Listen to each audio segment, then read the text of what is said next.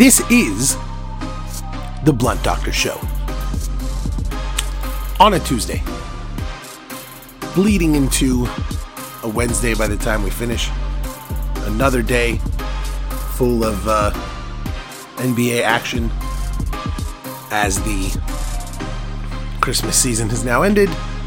We move towards New Year's and hopefully getting rid of the nightmare that was 2020. All of us hoping that 2021 is going to be a lot better. We'll see. Bad news exiting 2020. I just want to start with this. Um, the officers who shot Tamir Rice were not charged by the federal government. So, yet again, situation where justice is not served, and a young boy who was murdered for no reason by an inexperienced man. Well, no, that's not true. It's not a man who would shoot a child. But they walk for their crime. And it's really disappointing and it's sad. And this message is you know, there are some white people in this world who don't understand, and this is for you. When you get mad about the phrase Black Lives Matter, you're missing the point. The phrase is not only Black Lives Matter. But when a boy holding a toy gun gets shot within four seconds of a police officer showing up to find out what happened, how can anyone say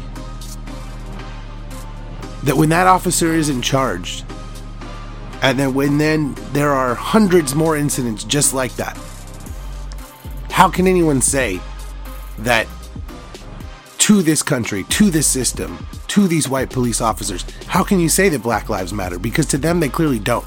And that's the point. Black lives do matter, but the system treats black people as if they don't matter. And that's what white people, so many white people, do not understand because they simply haven't experienced it.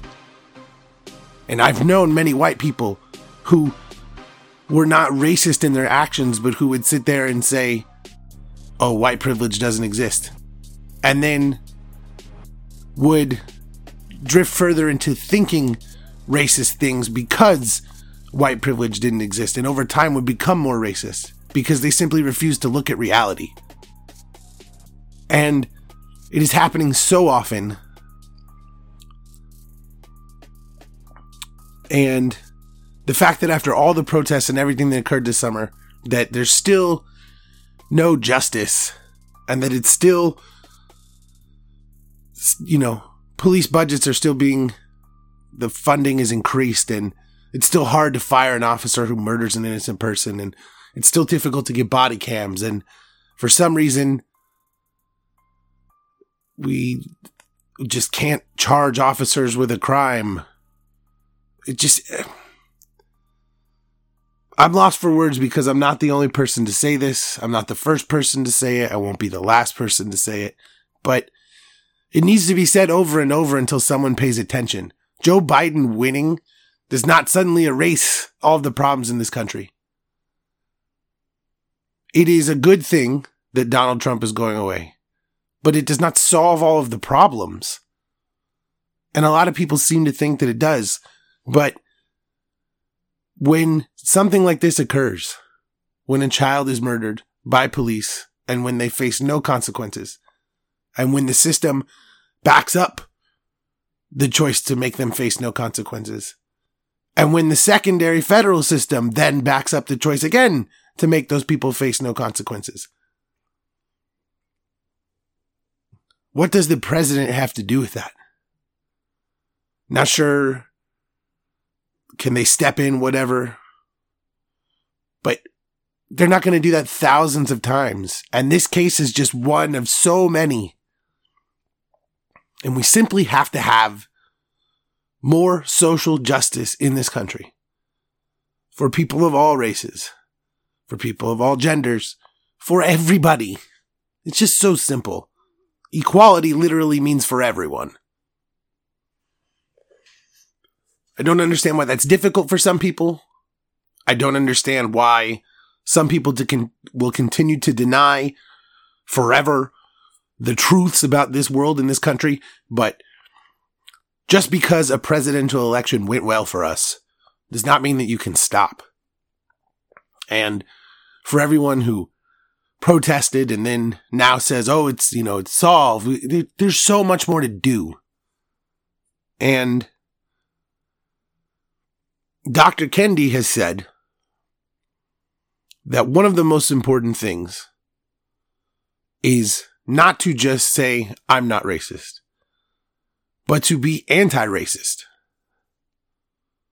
To take actions every day to make the world a better place through whatever means are available to you time, financial resources, energy, you know, whatever it may be. And those are just actions that we all have to take and that we're going to have to continue to take. I just see so many people who seem to think that the work is done. And I see so many liberal white people saying things like, well, it's, we've solved it. We're, what are we going to talk about now? What are we going to care about? There's so much more to care about now. And Tamir Rice is a symbol of that. How is there no justice for a child? And there may be some people who have were going to listen to this but turn this off or are annoyed right now that I'm talking about this. But if this doesn't bother you, like what do sports matter? If we don't have the energy to fight for things that are more important than sports, like children being murdered by patrol officers for no reason, what do we care about anything for? And so many people were so angry. So many white people were so angry about the social justice messaging in the bubble. And those people are wrong.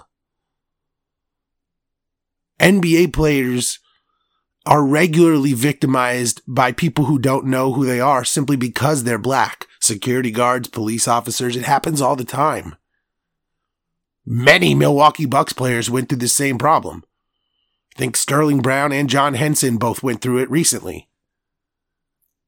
And it's just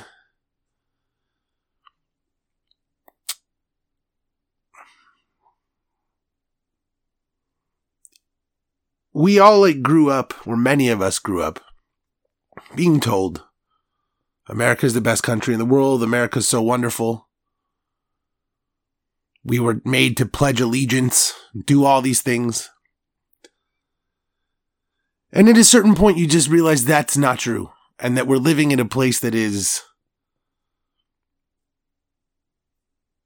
just backwards and violent.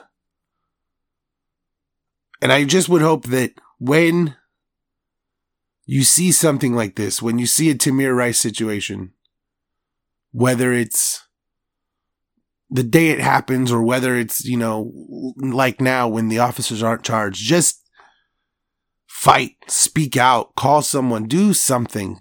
There are, there are actions we can take. Sometimes we'll be successful and sometimes we won't, we have more to do right now than just sit by and watch what happens. And specifically white people who believe that there is no white privilege or things like that really just need to look at everything going on and just take a hard look at yourself in the mirror because if you honestly believe that I don't know, it just makes me sad. And I have family members that feel that way and I don't speak to them anymore. If you can't be a real enough person to actually look at the problems in this world and stop just the bullshit and just actually look at what's going on, I don't really know what to say to you. And I just hope more people will grow up and fight white supremacy in this country because it is the evil that powers capitalism it is the evil that powers colonial thought. And I'm not saying we're going to overthrow capitalism and live in a communist utopia. I'm not talking about that. But income inequality is so horrendous at this point that people can't even live. And that comes from the prosperity gospel ideas of capitalism that extol being a rich person and make all poor people look stupid for being poor or feel stupid for being poor. The system is broken and we need to fix it. And all of those things flow from the white supremacist roots of this country that have now created such a wealth imbalance that people can't even live. And if you think this fight is over, it's not. Take a small action every day. Basketball. It is hard to move from such a serious discussion to basketball, but that's what we do here on the Blunt Doctor Show. We cover a lot of topics. It has been known that I'm going to speak on socialist issues. And this is not a socialist issue, but this is just an intersexual, intersectional real life issue.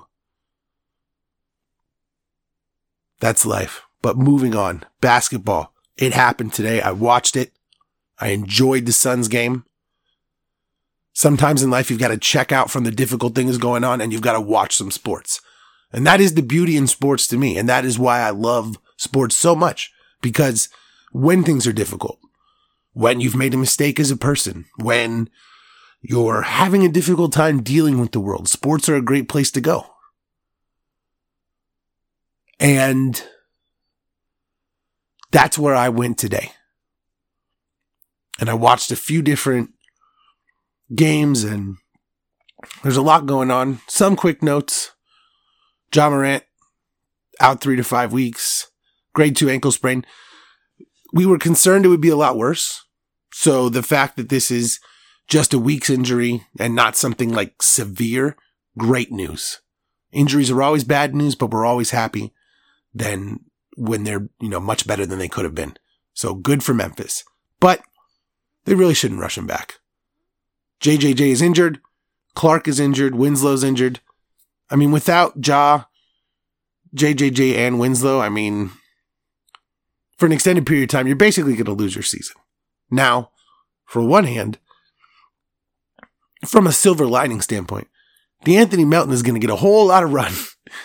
and assuming he's able to, you know, keep himself straight and the health protocols and all that stuff, um, you know, that extension, I mean, hey, if he gets a lot of minutes over this season because of this situation and that potentially helps him in a playoff scenario, then hey, um, you know, De'Anthony Melton was a guy that a lot of Suns fans liked.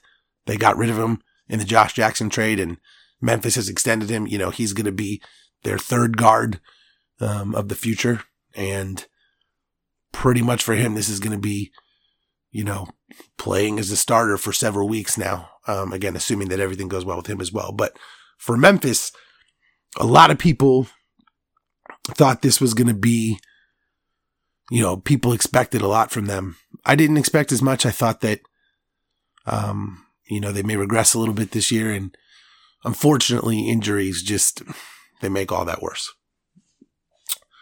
Lu Dort has continued his bubble play, done pretty, pretty damn well thus far.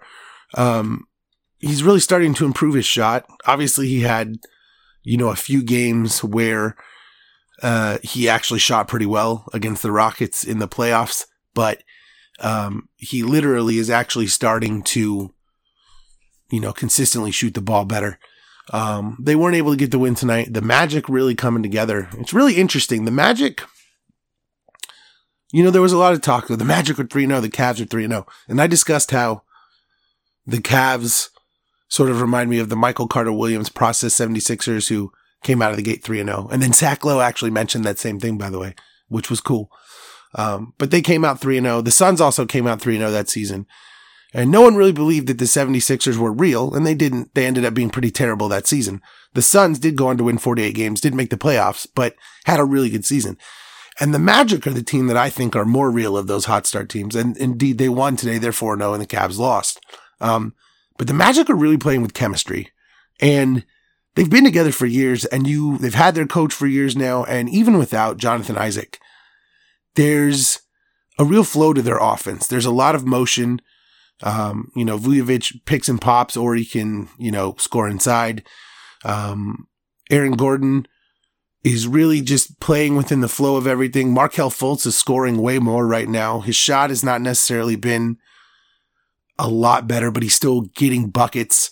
Um, they're a good defensive team and they're just better than I think a lot of us realized because when you have this much time together and you have above average, but maybe not great players, but they can become you know, the whole is more than the sum of its parts, right? And that's kind of what the, you know, the Pistons championship team everyone sort of talked about. But in truth, the Magic have some really good players who have maybe not quite reached their peaks or have played really well at different times. But right now, things seem to be working for them a little bit. You know, if you asked everyone, right when the Markelle Fultz extension was signed. A lot of people didn't like it. I thought it was pretty good. A lot of people didn't. If you asked a lot of people right now, they might be changing their minds. I don't know. Um, and only time will tell with all this stuff, but it's not like they're playing the hardest schedule, but you can tell when there's something real going on with the team. And I do think that the Magic just have, you know, they've played together a few years. They know what they're trying to do. They they just have, you know, everyone has a role, everyone has a job, everyone fits in, they play hard on defense. It just kind of works. So I think that's, you know, a really interesting thing. And I do think that they, I do think they're going to make the playoffs, not just the play in. I think the Magic, I think the Magic are going to be pretty good this year. I think they're going to continue to be a good team. One thing that was mentioned by Duncan Smith, um, a friend of mine from NBA Twitter. What up, Duncan? He's not listening, but what up to him anyway? He mentioned Scott Brooks potentially being in trouble in Washington because Washington hasn't won yet. And I came on here and, you know, said how interested I was in Washington. Um, and I thought, you know, hey, this could be interesting. This could be a team that blah, blah, you know, I, I did say that. And man, it hasn't worked at all thus far. That is not to say that it won't. Water finds its level, but I mean, nothing is working for them thus far. And, you know, I came on here, I watched the first game and I said that I thought it would work even though they lost because I thought, well, you know, I can see some positive signs of what they're trying to do. You know, again, I love Deni Avdija, all that stuff, but, you know, it's just not clicking. And the Russell Westbrook trade was definitely a we're trying to win trade. And the Davis Bertans contract was definitely a we're trying to win contract. And the Deni Avdija pick was definitely a, you know, a, a guy who can play now. So nobody could tell me that the Wizards weren't trying to win this season. They are. So an 0 4 start is not good for anyone. So the question of Scott Brooks' job is probably an open one. I don't think I'm hard pressed to believe the Wizards would make a move that quickly, but we saw Tommy Sheppard turn on John Wall pretty fast. You know, he was, you know, he went on podcasts and, you know, my intention is, you know, we think that John Wall and Bradley Beal is one of the best backcourts in the East and they've shown it in the playoffs and we know they haven't played together, but Beal's gotten so much better and we want to see them together, blah, blah, blah. You know, he said all these things and then he turned around and traded John Wall like immediately. So, you know, people say one thing and whatever. Um, you know, they may make a move, but I think it'll be a little more time. But if this goes on for a while, I don't know. The fact that Westbrook is there makes me wonder because, you know, by all accounts, Westbrook does love Scott Brooks, but I mean, if they're losing and, you know, he thinks he's part of it, who knows? Question of the day. I'm just curious. How different is the Raptors title run season with DeMar instead of Kawhi? Now I know that they're probably not going to win, But Kawhi did so much scoring in the mid range. And Nick Nurse is such a good coach. And we didn't really see that happen with DeMar. I'm sure everyone would murder me. I'm just saying, like, I think the Raptors that season would have been better than people realize. I'm not saying they necessarily would have beat the Sixers and, you know, beat the Warriors and won the finals, but I, I often think about that team just because Kawhi was hurt and he wasn't shooting that well from deep, but he was doing a ton of damage from the mid range. Now he's an otherworld defender, especially compared to DeMar. But, you know, again, Nick Nurse is a really good coach. I just think about that a lot.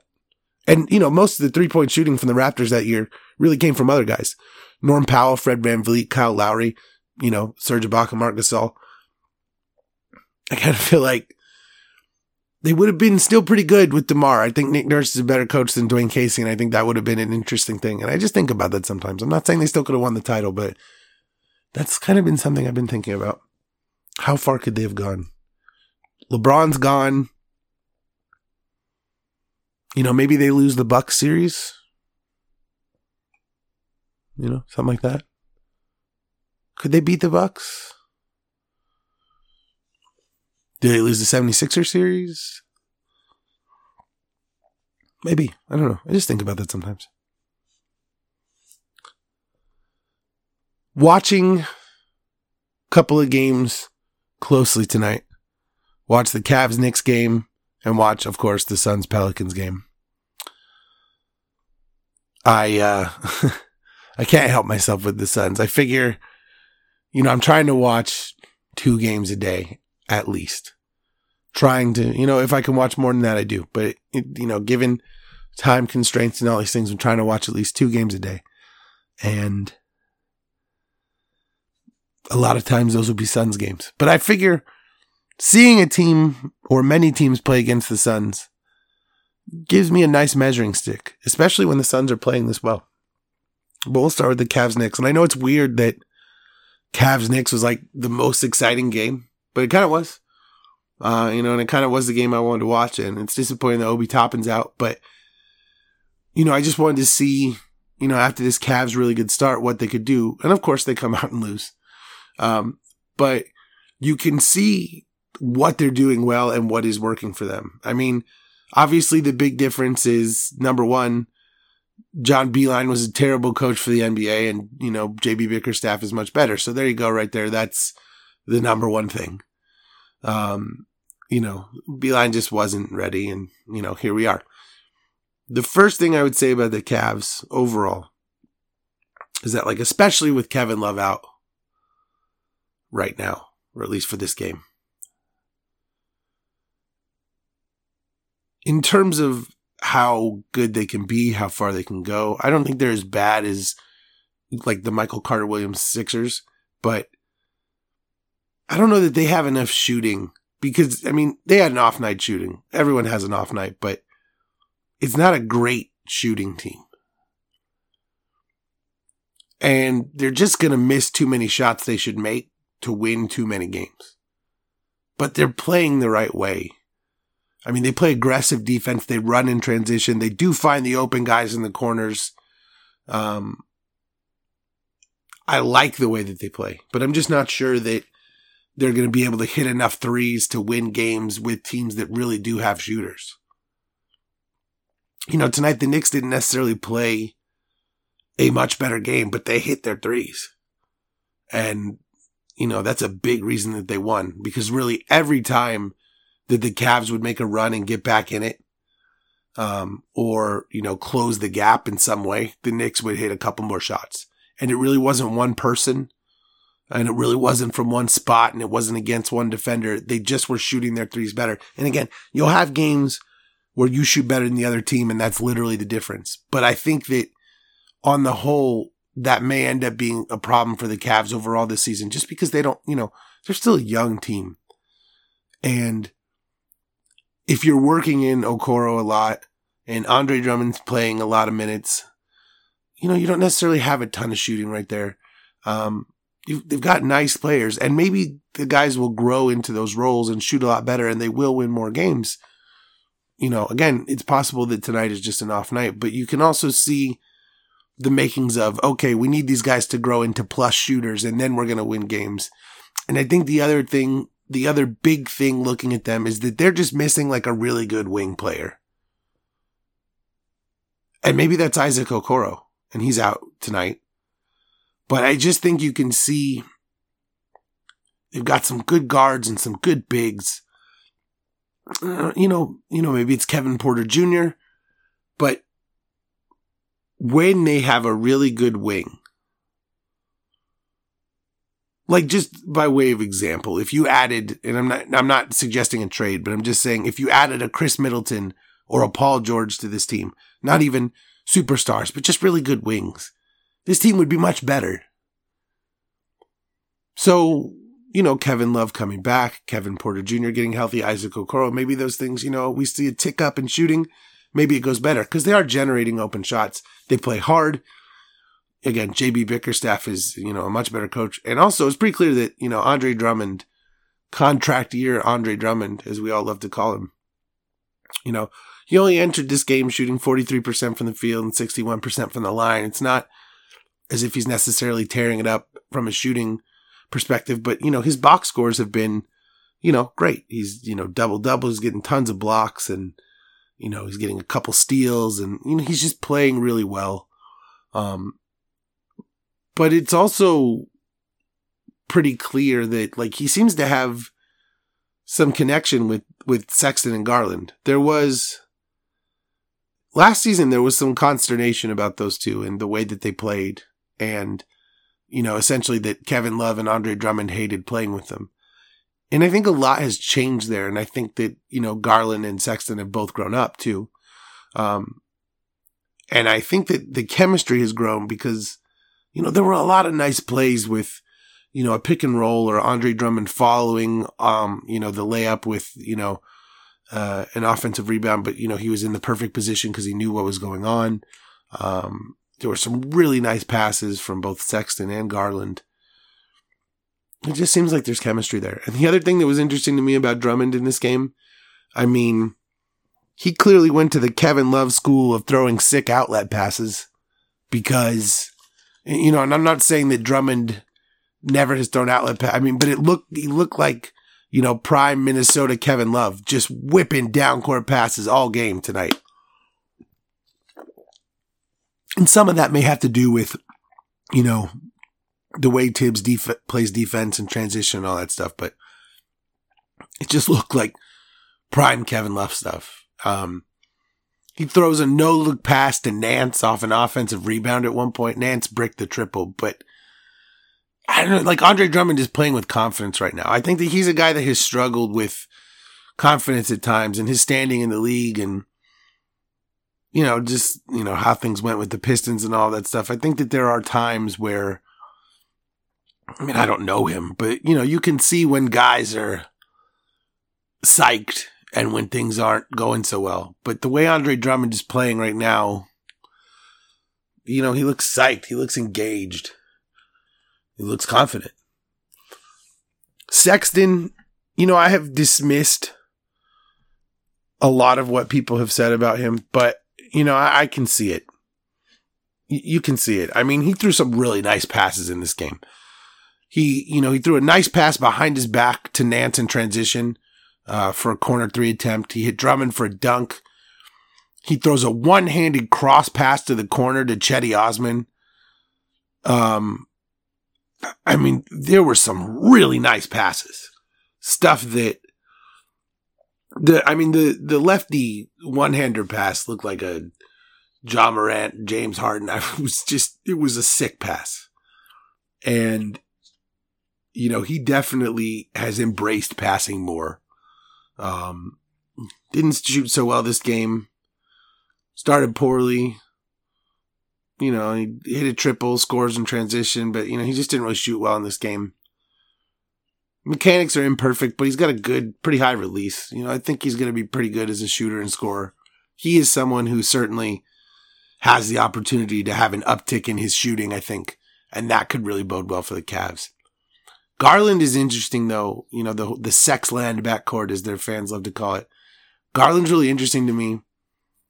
He also threw some really sick passes, but Garland was way more focused on passing first. You can tell that Sexton is obviously there to score. And then if his first option of scoring is not there, you know, he's going to look to pass. You know, he's a guy who, you know, his first shot coming off of, first thought coming off a pick and roll is drive to the rim. You know, maybe second thought is shoot, third thought is pass. And that's fine because Garland is much more a pass first guy. He also throws, again, really nice passes. And I mean, I think it's pretty clear if you look at the way these guys play, Garland is the one, Sexton is the two. I'm, I'm pretty sure they align them that way. And it looks that way on the court and the responsibilities play out that way and it fits and it fits a lot better than I thought it would. Um, and I think that long term they do work. And I honestly like Garland. I mean, this is, I don't know. He reminds me of Nashty a little bit. Seriously, he kind of reminds me of Steve Nash. Like the follow through is awesome. Um, you know, he's always looking to pass first, but he's out there ready to shoot the moment the ball gets to him. Um, got to work on the defense a little bit. You know, there was one play I, I put in my notes. He got muscled by Payton. You know, Elfrid Payton just took him in the post. And, you know, Elfrid Payton is a bigger point guard, so there is that. But, you know, I like these guys as an actual fit. Um, you know, I really do think that they blend well together. And I think that, you know, I've made fun of the Cavs a lot. I'm sure a lot of people have that, you know, I haven't necessarily had the highest opinion of their rebuild or whatever, but I actually think that they've done a better job than maybe I thought. Now, again, you know, a lot of it comes down to, you know, does Okoro become the guy that they need? Um, does, you know, what happens with Drummond? What happens with Kevin Love? You know, how do they handle those assets? Um, you know, there's a lot of different things that could affect their future. Um, I think that they need a better backup guard. I like, I don't like Dante Exum just hasn't worked out. Ugly shot. Ugly shot. Um, and you know, I mean, he plays some nice defense and he's speedy and, but they are someone who, this is another team that like Tyrese Halliburton would have fit really well but Okoro can fit really well too. Uh, and especially because they have a ton of need. They probably need more a wing than they do a, you know, a third guard, but that is something that they need to, you know, this is a great place for like a veteran guard to go. Uh, they could really use, you know, that third stabilizing guard who can come off the bench and run the second unit sort of thing and fit in aside, you know, either of their lead guards. They need someone like that. Um, Cedi Osman, just hustle. He's all over the place. I see kind of like a poor man's Shawn Marion. Kind of like the same thing in Nance. Like, they're just like, like Nance has some moves. He get a little hook shot inside. He can shoot it. He throws down a few dunks. Both those guys are just like high energy. They don't need the ball all the time. They can, you know, they play a couple positions. They're switchy. Osman maybe a little more of a wing, Nance a little more of a power forward, but you know, I mean, these are nice players. The Cavs have quietly built a decent system. JaVale McGee hit a, has hit a triple in three straight games. Um, they've got some assets. Like I think JaVale McGee is someone who, you know, a team that's contending may come calling around the trade deadline, and that's maybe a way for them to, you know, pick up an asset. Uh, I don't know what's going to happen with Andre Drummond if he keeps playing right now. I wonder if they would look to um, keep him. I don't know what the, I, I think he could be extended at any point. So if they wanted to extend him, they could. I would be surprised. Um, maybe if they traded Kevin Love, they would be interested. They don't necessarily play the same position. I just mean in terms of money, but who knows? I, you know, there are different things that could occur. Um, but I think slowly quietly, the Cavs have actually done a better job of their rebuild than maybe I thought. And so it's going to be interesting to see how it goes from here. You know, where Sexton and Garland go in their development, obviously, and then where Okoro and like Kevin Porter Jr. I don't know what really the hopes for KPJ are at this point, but I like Okoro. I see what, you know, I see the framework of a good player, but it's like, you know, can he become a really good shooter? These are the questions. But I think the Cavs have a brighter future than we might have thought. In terms of the Knicks, you know, again, the Knicks shot really well. Um, Thibs is playing veterans. but I do feel also like he's showing more patience for developing the younger guys than really he ever has. You know, even in Minnesota with Wiggins and Towns, you know, he wasn't, you know, there was less development going on there. Maybe should have been, but it seems now that there's a lot more. It's, you know, it seems to be like he's really embracing it because, you know, the younger guys are playing a lot. And yeah, obviously they don't have a ton of older veteran guys. And so that, you know, you're just going to have to play some of them. And what actually defines a veteran on the Knicks is, you know, maybe questionable, but, um, I still think he's embraced it more now than he ever has. And, you know, in this game, again, they were just hitting threes and it was a lot of different guys and it was just a really nice offensive performance. Julius Randle entered this game shooting 55% from three. And he was hitting multiple threes tonight. So the thing with Julius Randle is like, it seemed like we knew what he was. Like he's a really solid offensive big in terms, you know, he can get buckets. He can pass nicely. Not really a great shooter. Not really a great defender. Okay. But if there's a point where Julius Randle suddenly becomes like a plus shooter, not that he's going to shoot 50% from deep for a season, but let's say he shot 40%. Like what happens if, and he, he got a triple double tonight. So what happens if Julius Randle starts averaging closer to a triple double and starts scoring closer to 25, 26 points a game because he's shooting a higher percentage from three? And some of that may be, you know, you know, stats on on the Knicks kind of thing. But in what scenario do we start having to reevaluate that? Hey, Julius Randle might actually be a little better. Like maybe he is taking a leap at this point because, I mean, he was hitting shots and he is in shape. And I, you know, I mean, I'm not saying that he's ever going to be a superstar. You know, I'm not sure that he'll necessarily ever quite reach maybe some of the, I mean, he was a number seven overall pick, I believe. So I don't think it's fair to say that he had the highest expectations ever, but that, you know, that draft was pretty hyped. But, you know, if he plays like he played tonight, where he's scoring from all over the places, hitting triples again, dishing passes and getting a triple double, this is a leap that, you know, when the Knicks signed that contract, it was like, oh, it was too much. I, that contract looks like it could end up actually being pretty good. And that, you know, the Knicks may want to keep Julius Randle long term. Now, how that works with Mitchell Robinson and Obi Toppin is another question. And maybe it just means that Julius Randle becomes a valuable trade piece. You know, who knows how it all works out. But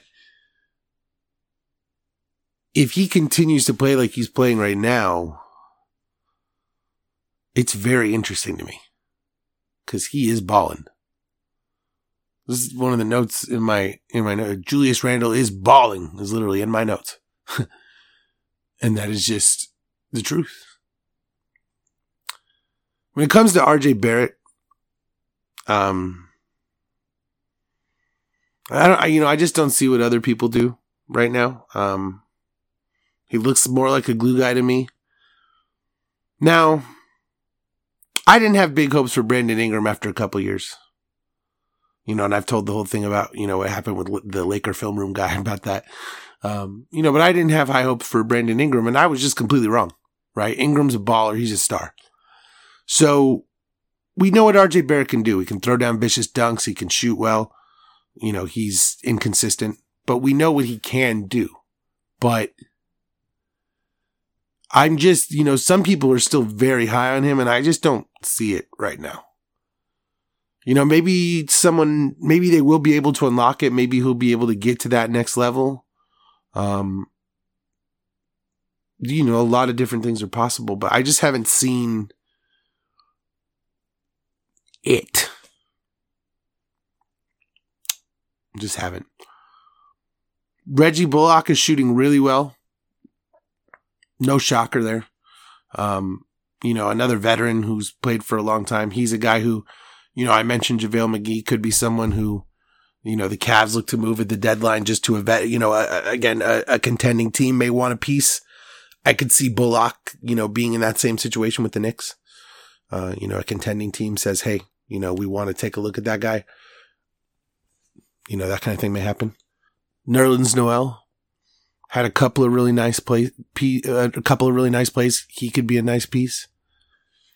So that's an interesting asset for them. Another interesting development. Um, I really do think that there is the makings of a good player with Kevin Knox. And again, it may be, it may come down to, you know, what does Thibs do in terms of player development? Long term, does he see something in him? Are the Knicks just trying to develop guys to trade them? You know, we still don't really know the long term strategy yet, but man, you know, he shot the ball really nice in this game. He had a couple of really, I mean, his shot just looks really good. And so for someone who some people were like, boy, he looks lost and, you know, maybe he doesn't belong. Um, he's starting to at least look like a really good shooter. And, you know, in a league that values shooting above all else, if you can shoot the ball, you have a job. So it's good for him. And, you know, that's good for the Knicks. Again, in this game, they were able to basically just bomb the Cavs out. And we'll see how it goes from here. But I do think that the Cavs have something going on, and I think that the Knicks have going on, something going on, and I think that for the first time in a while, well, in the first time since LeBron was there for the Cavs, and the first time for a very long time with the Knicks, they're both headed in the right direction. And you know, basketball's better when the Knicks are good. Um, it'd be cool if the Cavs were good too post LeBron as well. So hopefully those things continue as far as the Suns Pelicans game, um, you know, the Pelicans really nothing stood out, you know, from a good, like nothing went really well. Lonzo hit a nice triple off the bounce to start the game, and then he bricked everything else. You know, Zion is able to get to the rack with authority.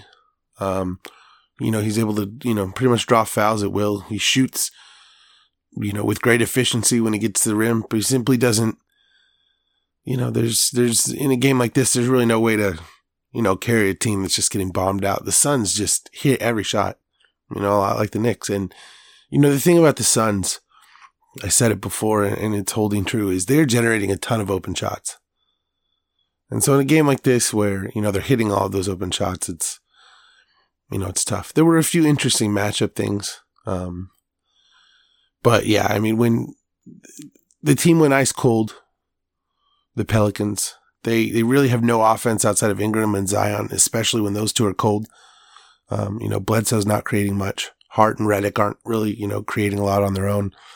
Um, so, you know, it may be up to Nickeil Alexander Walker in those situations. But, you know, today there was just nothing. Um, Steven Adams did present a problem for Dario Saric. So in the matchup game, when the Suns tried to go to their backup center, um, you know, that didn't work as well as they might have hoped. But, you know, Zion just, you know, really needs to go to the rim more. I mean, just truthfully, he, he missed a lot of free throws, but man, I mean, he was, you know, he just draws a foul or gets to the rim basically every time. So you need to just continue to do that. But in this game, I mean, the Suns, well, first thing let me say about the Suns, I love the, the, this city adjacent edition jersey. I love the Valley jersey. I love the Valley court. It's awesome one of the best ones in the league right now. Super cool. Uh, I'm really happy with that design. I think everyone is really. The most interesting thing about this is that Book, you know, Book only had like eight points in this game. You know, he's just one piece of this offense. And, you know, again, I've said it before on this show, the Suns have so much shooting from Paul, Book, Mikal Bridges, Jae Crowder, Cam Johnson, Jevon Carter, Cam Payne, Langston Galloway. There's so much shooting on this team that, you know, they're going to have nights like this where they just literally bomb the other team out. And it's going to happen way more than people realize because there's a chemistry growing with this team. Chris Paul knows how to set up open players. Jae Crowder is just such a veteran. And truthfully, everyone's playing really unselfishly. They're making the extra pass and they're just hitting tons of open looks and they're getting tons of open looks. from the corners, from the wings, above the arc. It's kind of a lot like the Bucks played last year, where like you're in your box and everyone's rotating between those areas and focusing on, you know, getting to a specific three point zone. And then of course you've got Ayton inside. I mean, everything's really working for the Suns right now. And it's interesting to see Book, who, you know, we all expected to have an incredible season. And he's, you know, he's playing nice, but Book doesn't have to do everything anymore. You know, now there's some nights where he doesn't have to do anything because everything's working. And, you know, he can just, you know, cook in the way he wants to. And, you know, some games it won't even be necessary. But it also means he gets to just be a closer and focus on, you know, not heavy lifting, trying to carry the offense in the first quarter, but he can focus on, hey, I need to win this game for us in the fourth and doing everything he can to do that. And it's really, truly working. I mean, Crowder loves his wing threes. He's hitting them at a really nice clip right now. I picked Mikal Bridges for most improved player, and he's literally showing why he's, you know, a great pick for that. I mean, he's hitting shots from the mid range. He's, you know, connecting from deep. He's throwing down dunks. He's taking guys off the dribble. He's cutting. He's doing everything. And on top of that, he's a great defender. He's always been a great defender, obviously, but now he's, you know, showing, you know, in the past he had just a shot. Now he's pump faking, stepping into the mid range or pump faking, then driving to the rack or he's hitting the side step or step back three. I mean, he's just got more in the bag now. And so, you know, I, my, again, my pick was Mikal Bridges and I think he's really showing why. And I think he's, I'm sure there's a lot of people in contention, but I think that over the season, Mikal is going to win out because he's going to be a really effective player on a really good team. Another interesting thing with this is, you know, Paul is really, he's really deferring, you know, he's not trying to shoot at all. And we know that he doesn't really necessarily want to be a, a, a shoot first player, but you know, for a guy who still can get his looks really, you know, whenever he wants to, especially from the elbow, he is really just running the offense He's getting tons of assists. He's still getting his buckets later in games. He's hit some clutch shots, but he is really truly both he and Book are just letting the offense flow and everyone is going to the hot hand or whoever's open, making the extra pass. You know, the Suns led the league last season in assists and free throw percentage, and they hit like all their free throws tonight, and they were passing the ball over those all over the place. Those things are going to continue, and you know the chemistry is real. The style is real. The motion is real. This is a much better team than it's been. Um, Ayton muscled out Steven Adams a few times, which is a really nice thing, uh, just because Steven Adams is so strong. Grabbed some rebounds. Um, he hit, uh, he had a nice little hook shot, hit a fadeaway. You know, I just need Ayton to have a couple more moves in the post, get a couple more free throws to the game, get to the rim a few more times. He's so close. You know, I think the thing that you know, people are like, oh, I need Ayton to do this and do this. And, you know, the consternation from some people at times, you know, the man is one, two moves a game away from, you know, just being a star. He's just got to do a couple more things. And I, I think they're getting him there. And I think that Chris Paul being there is, you know, again, really the missing piece. Another really thing, I really like, like E'Twaun Moore. I thought that that was going to be a nice signing, and not that it hasn't been, but man, Langston Galloway, like he is just bagging shots. He's bagging four point plays. His release is so lightning fast, and I think he's going to get minutes for this team. You know, we know what Jevon Carter does defensively, and he's shooting. Cam Payne, I mean, Cam, at one point in this game, Cameron Payne boxes out Zion, gets a rebound, then flies down the court to the other end and bags a triple off the bounce. Just awesome. Just awesome stuff. But Langston Galloway, he's going to be someone who fits around all of this so well because he could play with any unit and he is an instant problem because he is just open in that corner and the shot is up. He shoots so fast. He just shoots so fast. And his shot is clean. And he is he might be someone who under the radar is really effective. And after the game tonight both Galloway and Jevon Carter after like a 40 point win were still getting up shots. Duane Rankin, Suns uh, beat writer, posted a video of them, and Frank Kaminsky was still working on con- conditioning. Like this Suns team is special. There's more here than people realize. And this is going to be a team that's really effective this year. The one thing we do worry about that I still worry about a little bit, Dario Saric was couldn't really handle Zion, couldn't really handle Steven Adams. In the backup big role, we've got to figure that out. And Amanda being Kaminsky, now that he's back. Um, but when Ayton is off the floor and there's a larger center, we've got to figure out ways to protect the rim because we just struggle to do that. And Saric, for all of the good he brings stretching the floor, and he hit a few nice shots tonight, he's going to struggle defending those bigger players. And if it, you know, if it's on him to bulk up and, you know, I don't think he necessarily even came into the league playing to be a center. You know, maybe that's what they want to do and that's fine. But for now, really just the biggest thing has got to be the backup five minutes. The Suns have all the shooting in the world. They've got all the ball handling in the world. They've got wings. Everything about the Suns right now is the backup five. And, you know, another thing I was thinking about that, I watched the game with a friend and I mentioned to Keith, shout out Keith, we're going to get you on, bud. One thing I mentioned to him is I could see some interesting scenarios where the Suns might try to play Crowder as like a small ball five for a couple of minutes here and there when other teams are going hyper small. Um, you know, there's going to be a lot of mix with the lineups, but when they're needing a big backup five, if the Suns make any moves in season, it should be trying to acquire a seven footer. A guy like Nerlens Noel that I mentioned from the Knicks. That's that's the kind of player that you're looking to acquire if you're the Suns. Just someone who can play backup center minutes and effectively defend the rim for five minutes at a time when DeAndre Ayton is sitting, or for a longer stretch when he's in foul trouble, because that does happen. So that's going to be one thing to look for with the Suns is, you know, when Ayton's hurting, what do they do? And, you know, I think they're going to have the ability to play small with anybody. And I think they have the ability to shoot with anybody. But the simple fact of the matter is the question is, how do you match up with the Lakers? I don't care if I'm thinking too big picture. I don't care if people think I'm being too aggressive.